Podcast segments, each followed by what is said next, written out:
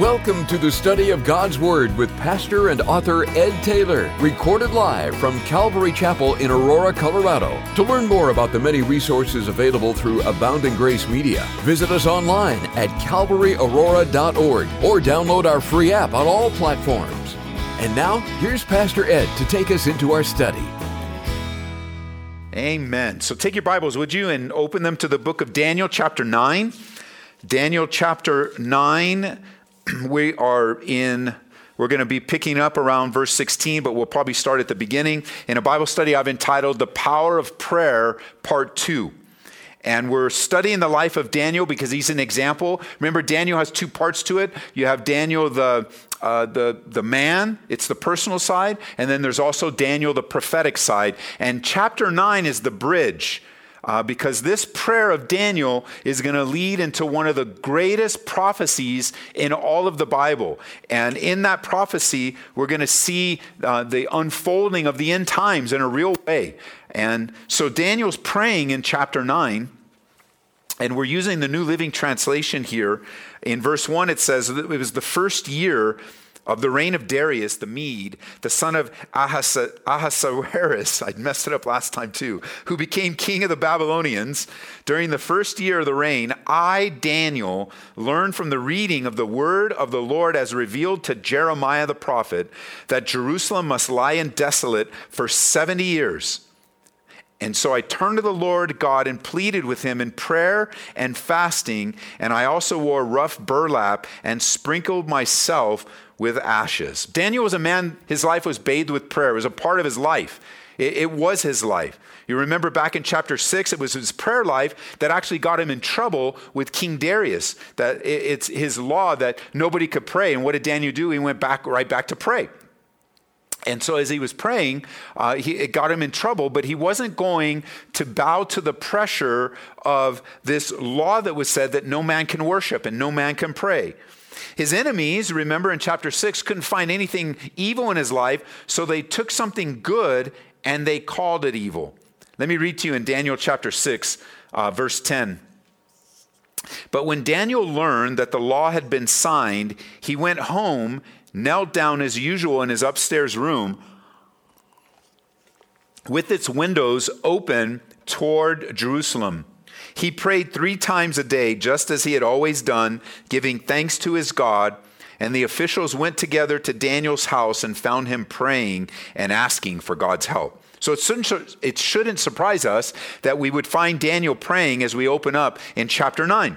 He's reading and praying, reading and praying, searching and seeking. And isn't that what we continue to remind over week after week after week? The best thing you can do as a believer is to read and pray, read and pray. And that's where Daniel is. And he's reading in Jeremiah, most likely chapter 25. You can jot it down in your notes, or chapter 29 where Daniel's reading about the captivity and he's realizing.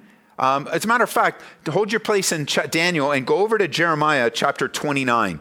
Go over to D- Jeremiah chapter 29 and let's see here as Jeremiah is this is where Daniel probably would be because this is the place where the captivity is mentioned. Jeremiah 29 verse 10 it says this is what the Lord says You will be in Babylon for 70 years, but then I'll come and I'll do for you all the good things I've promised, and I will bring you home again. Now, I had these in my notes and I wasn't, I was just going to read them and let you jot them down, but I'm glad that I turned to this because this is like a precious promise. Because uh, although we're not like the children of Israel right now in captivity, it, it, does feel like we're being very restricted and things are different for us. And there's an encouraging word in Jeremiah to the Daniel's reading that encourages him that says, you know what? There's a time limit on the captivity you're in. And I believe there's a time limit on what we're facing right now. But then I will do for you all the good things I've promised. I'll bring you home again. And so that's kind of a cool word. I'll bring you home again uh, gather together again. And so Daniel, you could tell, is like super excited because what they're going through uh, is oppression uh, and serious uh, exile. And they were, in their case, being judged for their idolatry and their disobedience. But he's encouraged because it's coming to an end. And Daniel's an older man right now. And we read that his heart rejoices and he's encouraged. And it says in verse, uh, in verse 3 that I turned to the Lord and pleaded with him in prayer and fasting. And remember, we learned in our study last time, just by way of review, that we're looking at what of the aspects of the power of prayer, and we're looking at the aspects of effective prayer. And effective prayer initiates with serious worship. So, what he's reading in the Word leads to worship. That's why it's really good to stay strong in your Devos, because when you're in the Word, it will lead to worship. And here he sets his face in verse 3. He says, I turn to the Lord. I, I turn, that's, that's figurative language. I turn to the Lord. And in a time of great difficulty, in a time of great news, I turn to the Lord. I'm excited. God, what do you have in store? Your word encourages me. And his prayer, notice, was directed toward God. And I know it sounds obvious, uh, prayer directed toward God, but that's the definition of prayer. A lot of folks have a hard time with prayer because they like, I don't know what to do. I've never prayed before. I don't know what to say. But prayer, in its simplest definition, is just us talking to God. And, and so he sets his face, he turns to the Lord, and he begins to plead with God. He begins to ask. And there are a lot of prayers out there that are offered that have little or no concern with God. You know, in Luke chapter 18, verse 11, it says, The Pharisee stood by himself and prayed this prayer I thank you, God, that I'm not like other people, cheaters, sinners, adulterers. I'm certainly not like that tax collector. I fast twice a week and I give a tenth of my income. You know, the Pharisee stood by himself and he prayed this prayer to himself, is the essence of this. He's not talking to God, he's talking to himself. And, and serious worship is a, the beginning of prayer. Secondly, as we continue to read on, we learn that effective prayer involves sincere confession. As we look back and he says in verse 4, I prayed to the Lord my God and confessed. Oh Lord, you're a great and awesome God. You always fulfill your covenant. Keep your promises of unfailing love to those who love you and obey your commandments. And then you just kind of go through because we studied this last time. But look, look at verse 5. We have sinned and done wrong. We've rebelled and scorned your commands. Verse 6. We've refused to listen. Verse 7. You are right, but as you see, our faces are covered with shame. Verse 8.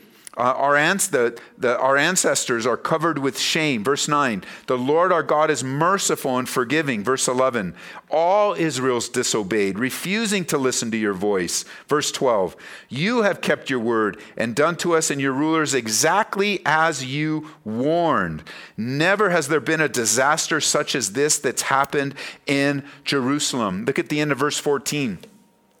The Lord our God was right to do all these things, for we did not obey him. Notice verse 15. But we have sinned and are full of wickedness. And you see, Daniel includes himself in the confession. And this is one of the strongest prayers in all the Bible of confession and repentance. Uh, there's actually two other chapters that have very similar prayers, and, and they're all chapter 9. So you've got Daniel chapter 9, you have Ezra chapter 9, and the other one is found in Nehemiah chapter 9. And the sign of a great leader is not to proudly and arrogantly call out the sins of others, but rather to remember that the spiritual leader, the real deep believer, uh, th- those, that, those of us in the body of Christ would include ourselves we have sinned. We have sinned. You know, we think of our nation and we say, We have sinned. None of us have clean hands. Now, of course, some of you would want to say, well, wait a minute, theologically, uh, we have clean hands because of the blood of Jesus Christ. And you would be correct. Our sins have been washed away. We have been cleansed by the blood of Jesus Christ. You're right, that's true. However, we continue to sin, we continue to fail. We continue to stumble. We continue to find ourselves in a place of utter desperation and need, a need to confess our sins so that we would come to the faithful and just God that would continue to cleanse us. And it's us. It's our church. You know, a lot of times you'll hear these people, uh, you'll hear some critics who go, Oh, I can't believe the church in America. And they're a believer. You know, not, we're not talking about unbelievers, we're talking about believers. And, oh, the church in America this, and the church in America that, or the, the church capital C, or our church, and this church. And, and what, you, what you don't hear is, hey, I'm the church. So I'm the bride of Christ. And if there's something wrong in the church, I'm a part of the body. And instead of being arrogant about it, my heart should be broken over it. And you know, not always is my heart broken over it. Uh, it's a very easy thing to stand in a position of seeing other people's faults and forgetting our own. But I know this when you begin to pray like Daniel prays, God will soften your heart. God will bless you. It, to me, it's remarkable that Daniel's one of the few men in the Bible. If you read through this prayer, Daniel's one of the few men in the Bible that nothing wrong is written about him. Like we don't have any highlight of any of his sinful proclivities or anything. It's he's a man of impeccable character. We read of no sins, no mistakes, no stumblings, nothing of it, what's recorded. I know he had them, but it's not recorded in the scriptures. But the condition of Daniel's prayer is that he includes his own heart. So we have serious worship. Effective prayer starts with a serious worship.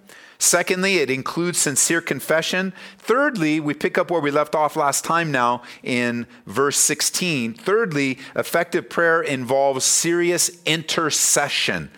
Intercession, I'll explain that in a moment. Come back to me in verse 15. We'll just pick up to overlap. Verse 15. O Lord our God, you brought lasting honor to your name by rescuing your people from Egypt in a great display of power. But we have sinned and are full of wickedness.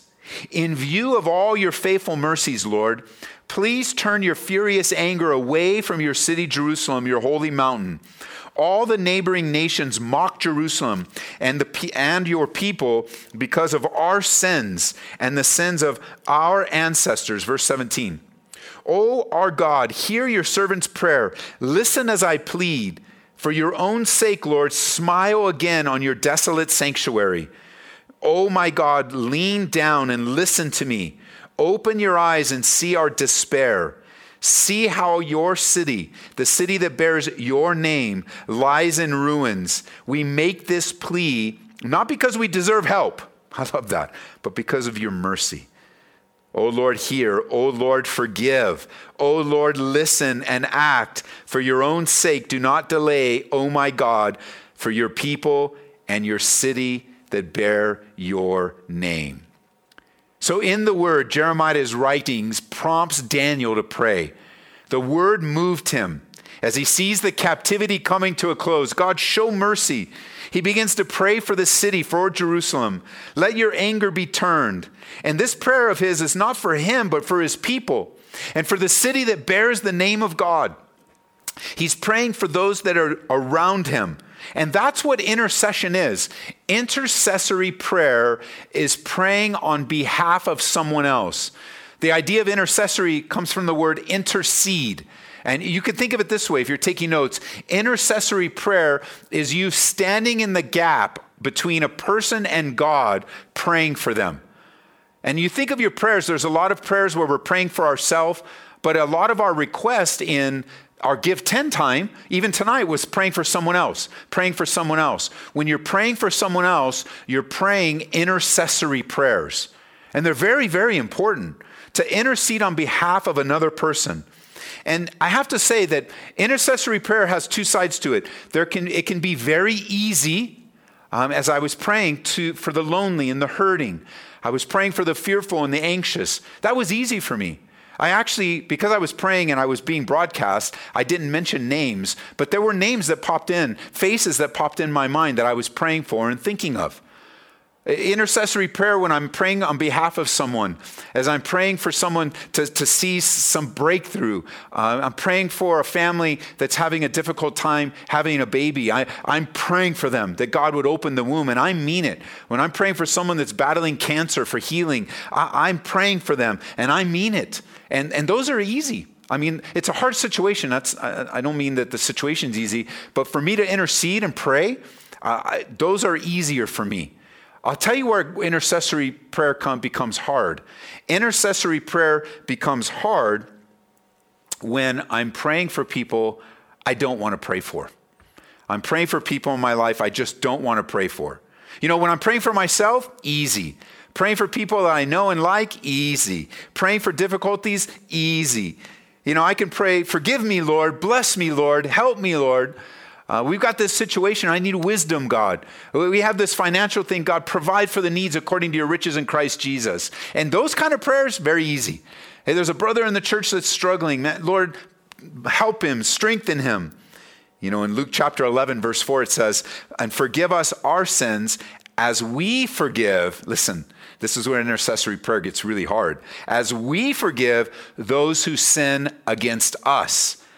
And don't let us yield to temptation. So it's in intercession, intercessory prayer that opens up a new channel.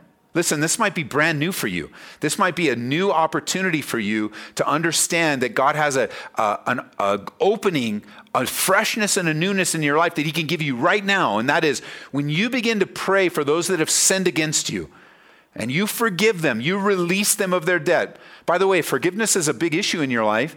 Whether you're watching online right now or listening in uh, on Grace FM, listening on a radio station somewhere, or you're even in the room right now, and there's an issue about forgiveness, go to our website, calvaryco.church, and put in the word forgive in the search bar of our messages. And I've taught some very strong messages uh, on forgiveness, uh, and, and, and it's life giving. There's even a packet that we have if you want to email me directly through the website and ask for the forgiveness packet. I'll, I'll return that email uh, hopefully within a couple days to give you the packet, a PDF you can print out because forgiveness is so important. So listen, as we intercede, it opens up a new channel of God's agape love that will flow from Him and through us. So we learn to intercede and pray for those who hurt us. And we learn to intercede and pray for those that have used us. And we learn to intercede and to pray for those who don't care, for those who don't want to care. And as we pray for our unsafe family and friends, we pray for people that have made decisions that have hurt us. We pray for those that have offended us as we forgive. And here's what happens as we pray, our hearts are drawn toward these people. They're drawn toward them. And this is a key, really a secret to the power of prayer. When we pray for people, it stirs up love in us. And now you go, wait a minute, Ed, I prayed for someone last night. It just made me more angry. You just need to keep praying. Of course, you're going to be angry because it's still on the surface. You're still suffering from the hurt. You know, you could suffer from the hurt that you experienced years and years and years ago. And it could be as real today as it was years ago. And, and yet, as you continue to yield, because prayer is a place of submission. Daniel, he's reading Jeremiah. So it starts with, I like to pray with an open Bible at times. And so it starts in the Word, and then the Word inspires me. And so I'm receiving from God through His Word, and then it draws me back to communicating with God from His Word. You know, His Word comes through me, it comes back, and then He begins to reveal people to me, and I begin to intercede not just coming to God with a list, but I come to intercede on behalf of others. And it becomes very difficult to dislike and to scorn a person that you're praying for because you just know that God loves them. You may have a hard time liking them right now, but God loves them. Sent his son Jesus Christ to die for them. You know, without a prayerful life, we just get angry. You know, I can't stand them. I don't like them. I don't want to be around them. But in prayer, our words change to God, help them, forgive them. They don't know what they're doing. Bring them to the end of themselves. And then your heart becomes broken over the condition of the people that you're praying for, the people that might have hurt you, uh, that might be still hurting you right now. And as our hearts are broken, just like our Father's heart, we're softened toward them, wanting to see God change them. And then what happens? You know, you've often heard it said that prayer changes things. Uh, really, what prayer does is changes people. It changes us. It uh, realigns our attitude and our hearts toward the Lord. And it, it reveals to us where we lack in that agape love. And it changes us. So, what does it do? When you're interceding, it's a key to erasing bitterness, intercession. it, it is a key to rebuilding relationships, intercession. It's a key of unleashing the agape love of God, intercession. And you responded a, but I can't, Ed. I can't. It's so difficult. And the Bible says in Philippians chapter 4 verse 13, we say I can't. God says, For I can do all things through Christ who gives me the strength. Gives me the strength. Does prayer really change things? Yes. Prayer changes you and it changes me. We're not primarily moving the hand of God as much as it is for the direction to hold the hand of God. You know, you see people praying, we're going to move God's hand, we're going to move God today. Well, really, what's happening is you've moved yourself into a position of submitting to God, right? You're, we were taught how to pray. We were taught how to pray. It's thy will be done on earth as it is in heaven. And so when I'm praying, I'm praying according to his will. I'm praying according to what he wants. And I'm the one that needs to change. And praise God that he does that work of change in us. And that's Daniel right here. As you're reading through, he's like, Man, I want this city. Man, I'm praying for your people. Forgive us. Help us. I'm praying for the city that has your name. I'm confessing our sins. And I realize we're captive, God, because of our rebellion. So remember us. And he's not demanding from God, he's not ordering God around. As it said earlier, he's pleading in a position of prayer and fasting. And listen, you're watching this live, you're listening to me live, you're hearing me live right now. And, and, it really, anytime this airs on any radio station around the country, you're listening to me right now, get this. If there was ever a time for prayer and fasting, it's now. It's right now. That we don't only, we, we can't just kind of coast along and say, well, I hope things get back to normal. No, things aren't normal. Right now, it's time to pray and fast. And that could just be a confirmation for you. You've been asking, what can I do? What can I do? What can I do? You can pray and fast. And once again, I've taught a very detailed Bible study on exactly what the Bible teaches about fasting. And and what it, how prayer and fasting go together. So you can just put the word fasting in the same search bar and bookmark those. And you can actually, in the app, download them. And you could take them on the road on your phone. You can download any of the messages through our app, and they go into your download, or, download folder. So get those studies. Come to come and follow Daniel in his time of prayer and fasting, uh, in his uh, in, in his rough burlap. It says here in the New Living Translation, sprinkled with ashes. Uh, it is a very challenging time for him as he comes to the Lord in self sacrifice. Self sacrifice. I'm going to confess the sins of our people. And I always like to ask, is that your heart right now? And how about, is it, is it our heart as a church at Calvary? Uh, is it our heart at Calvary Chapel that we would have a broken heart for the lost and for our city?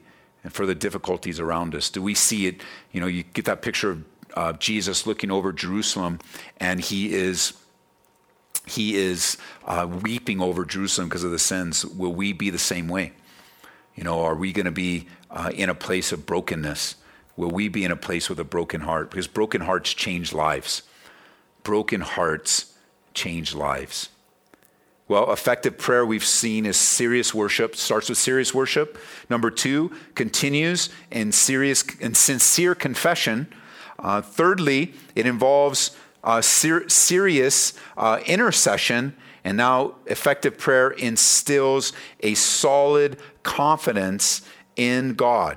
A solid confidence. Because he leaves in verse 19, if you come back to Daniel 9 with me, O Lord, hear. O Lord, forgive. O Lord, listen and act for your own sake. Do not delay, my God, for your people and your city. And there's this confidence. Jot it down, 1 John chapter 5, verse 14. It says, And we are confident that he hears us whenever we ask for anything that pleases him. And since we know he hears us when we make our requests, we also know that he will give us what we ask for. And we have prayer will lead to confidence. We will leave our prayer closet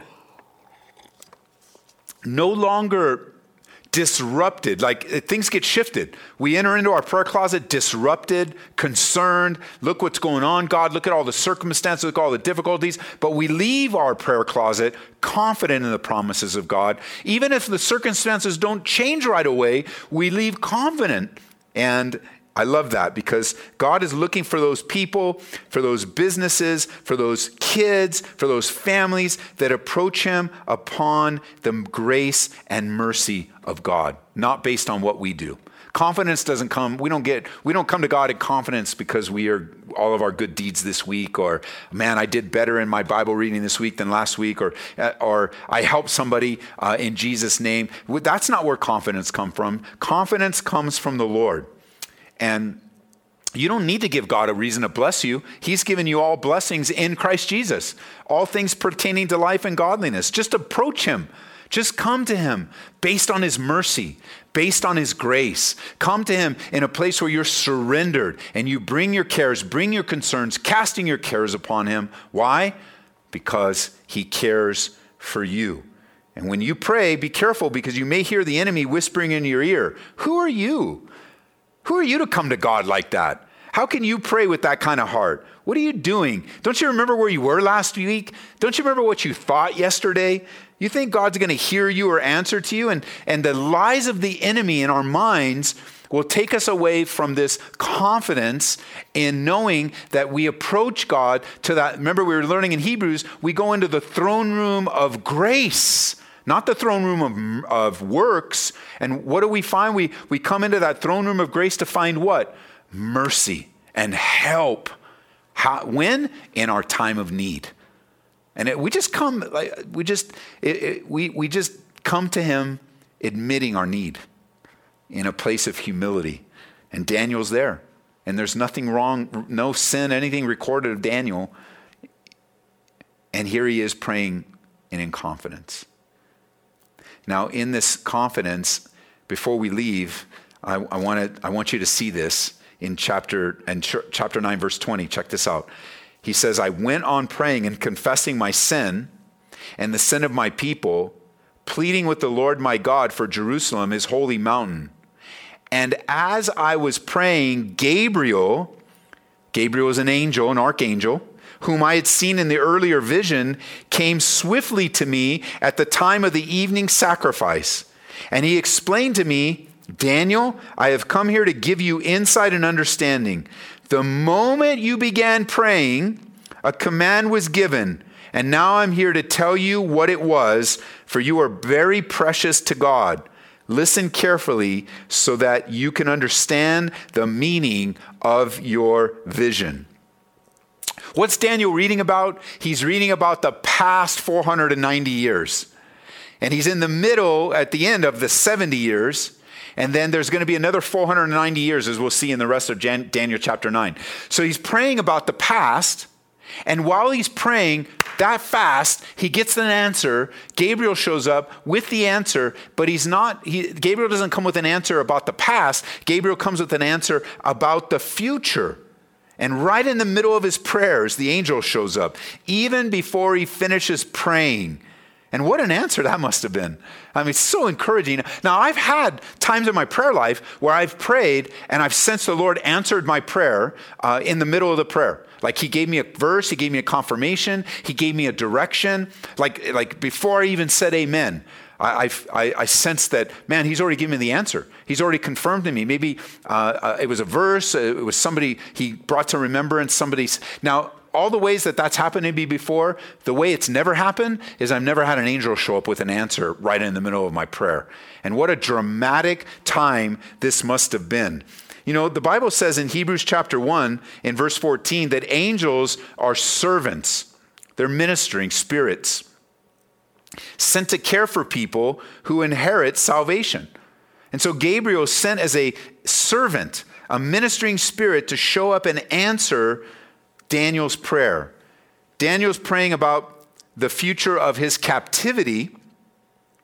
He's asking about the, the circumstances of the last 490 years.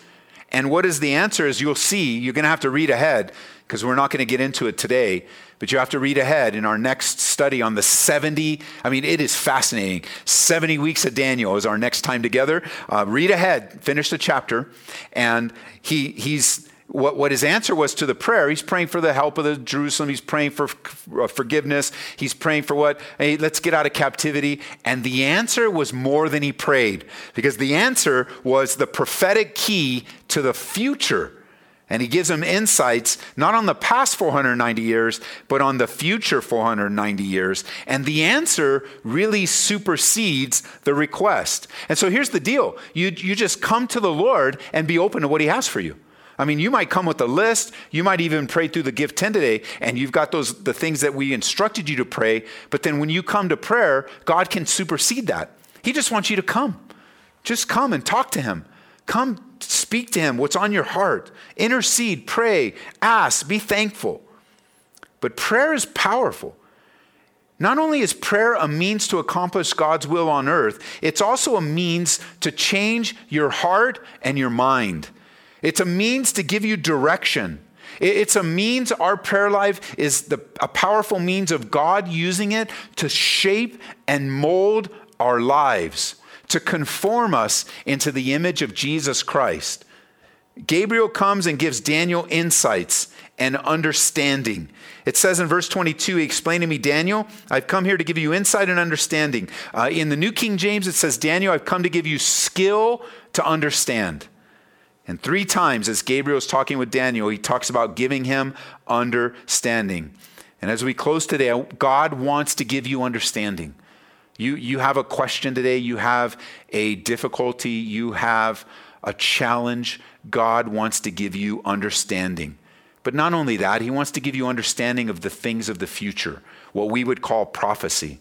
And it's a tragedy that the prophetic parts of Scripture are ignored and denied and not given the kind of attention that God gives to prophecy in His Scriptures. it, it is very much a part of God's relationship with us, His prophetic word, His sure and steadfast prophetic word. And we want to be interested in the books of the Bible that speak to us of pro- prophetic insights of the future. We are closer to the coming of the Lord than ever before. And books like Revelation, Daniel, Zechariah, all of it, we want to be interested in the prophetic realm. The word is clear. He wants to give us understanding. Um, bef- turn over to chapter 12 of Daniel. I'm almost done. Daniel chapter 12. Notice with me in verse 4.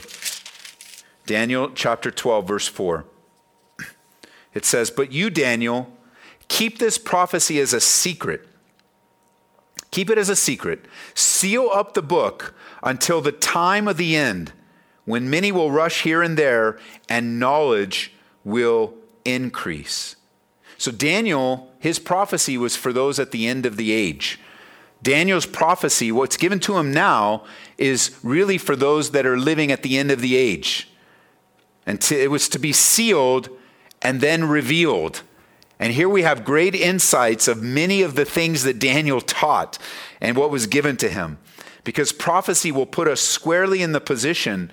If you truly are a man or a woman of, uh, of prophecy and you really love prophecy, I'm not talking about the conspiracy theories. I'm not talking about all the interesting nuances and all, could this be the mark of the beast? I'm not talking about that. I, am talking about if you really are a man or a woman uh, that are, is interested in prophecy, it will do one thing and one thing in you deeply, and that is it will cause you to look for the soon return of Jesus Christ.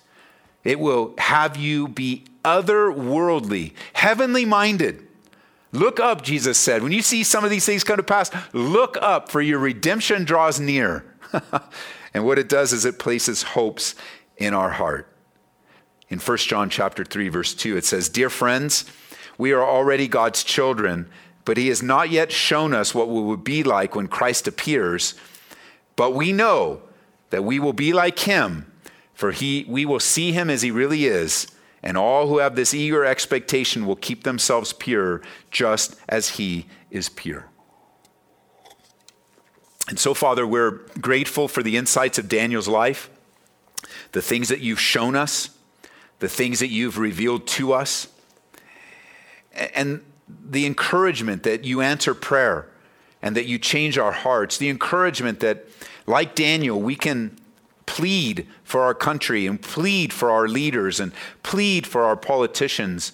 And we can call out to you and saying, We have sinned. We have sinned. And forgive us, God. Forgive us. And if you're listening to me right now and, and you're in a place where you have yet to be born again, look, God is getting your attention. Things are swirling around your life you have no control over. And today, God's calling you to Himself. You're recognizing the, the separation of your life between your life and God's life. You're recognizing your failure. What you see as failure, God declares as sin.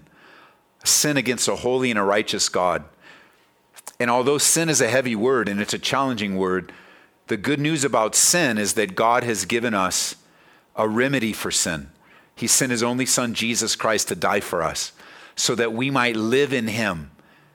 But in order to experience new life, you must repent of your sins and ask God to forgive you. If you confess with your if you confess with your mouth the Lord Jesus and you believe in your heart that God raised him from the dead, you'll be saved. And if that's you today, I want to invite you to do that right where you are, in your car, in your kitchen. You know, who knows? You know, maybe you, I never mentioned where you're watching. You can email me or post a picture of where you're watching, your living room. Where I always say kitchen for some reason, but maybe you are. Maybe that's a word for you. Wherever you are, listening, watching, receiving this, God loves you. And He has a plan for your life in Christ Jesus. He wants to redeem your life and forgive you of your sins. And so today, if you'd like to receive him, I want, to, I want you to ask him to forgive you of your sins. It's like an invitation. Jesus would come by and say, Hey, you, come and follow me. And that invitation would be met with a response. So I want to give you a chance to respond. Respond to the invitation of Jesus.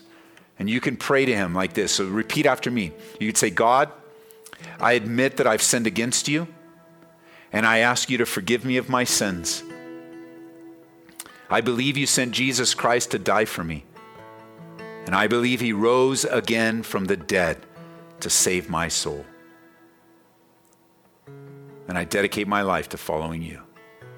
In Jesus' name, amen. We pray that you've been encouraged by this Bible study delivered live from the sanctuary of Calvary Aurora. For prayer or a copy of this study, call us at 877 30 GRACE. That's 877 304 7223. Or visit us online at calvaryaurora.org. Be blessed as you worship Jesus this week.